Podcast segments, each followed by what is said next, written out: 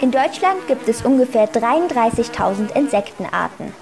Das klingt erst einmal nach einer enorm großen Zahl. Kaum zu glauben, dass es vor einigen Jahren noch viel mehr waren. Aber Tatsache ist, Insekten sterben aus. Hans Gresira ist Mitglied des Kreisvorstands vom Bund Naturschutz.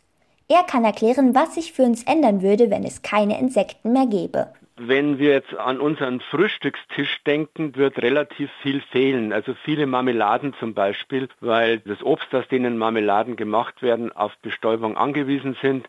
Also es wäre eine, eine Welt, wo viele, viele Pflanzen und damit auch viele Tiere, die von diesen Pflanzen leben, es schwer hätten, sich fortzupflanzen, weil eben Insekten ganz, ganz fleißige Bestäuber sind.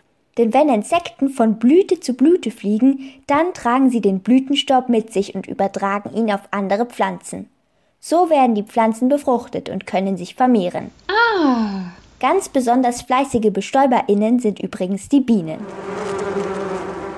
In China gibt es davon mittlerweile ziemlich wenige. So müssen ArbeiterInnen auf Obstplantagen die Blüten teilweise von Hand bestäuben. Hier in Deutschland bemerken wir das Insektensterben in unserem Alltag vielleicht gar nicht so sehr. Die Zahlen sind aber trotzdem alarmierend.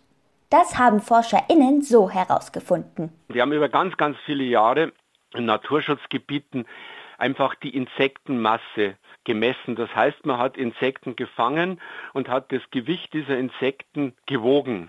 Und selbst in den Schutzgebieten haben wir Verluste an dieser Insektenmasse von 75 bis 80 Prozent. Das heißt, ganz viele Insekten sind verschwunden, selbst in geschützten Gebieten. Gründe dafür gibt es viele.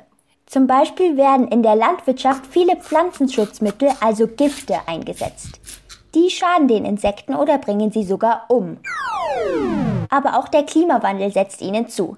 Viele Arten kommen zum Beispiel nicht mit dem Temperaturanstieg klar. Aber es gibt auch Dinge, die wir tun können, um den Insekten zu helfen.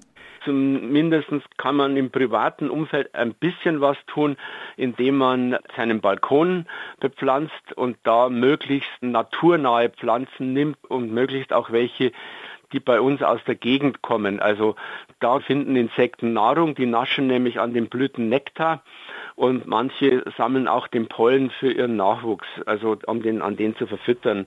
Übrigens ernähren sich auch viele Vögel hauptsächlich von Insekten. Sie zu schützen ist also nicht nur für unseren Frühstückstisch wichtig, sondern auch für die restliche Tierwelt.